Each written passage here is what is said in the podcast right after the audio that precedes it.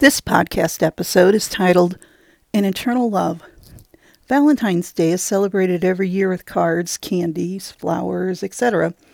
After Valentine's Day, love is put on the back burner until the next Valentine's Day. But there is a love that should be remembered every day. That love is the love God has for us as His children. The Apostle John wrote all about God and love in 1 John chapter 4. In 1 John 4, verse 8, John states that God is love. God writes that since God loves us and love is of God, we should also love one another, and if you are born of God, i.e., born again, we know what love is.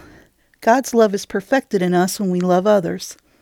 God, through the Apostle Paul, wrote the book of love, 1 Corinthians 13, which answers for all time the question posed by the monotones in the classic song Book of Love.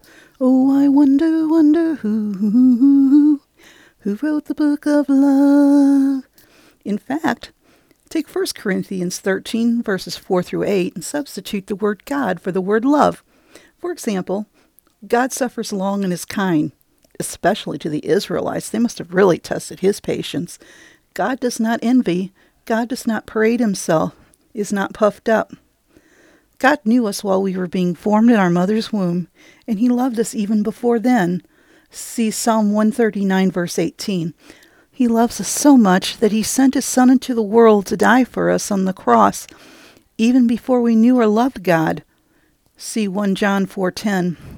During Jesus' ministry, He loved people so much that He healed the sick, raised the dead, and forgave their sins.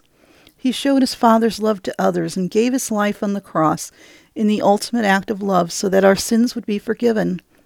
In 1 John 3:16, John wrote, "By this we know love, because he laid down his life for us, and we also ought to lay down our lives for the brethren." John 15:13 states, "Greater love has no one than this, than to lay down one's life for his friends." 1 Corinthians 13:13 states, "And now abide faith, hope, love, these three, but the greatest of these is love. Love, therefore, is the most important part of our relationship with God and our relationships with other Christians. So let's remember God's love for us every day and thank Him for His love, and then share the love that God gives us with others. Thanks for listening. See you next time.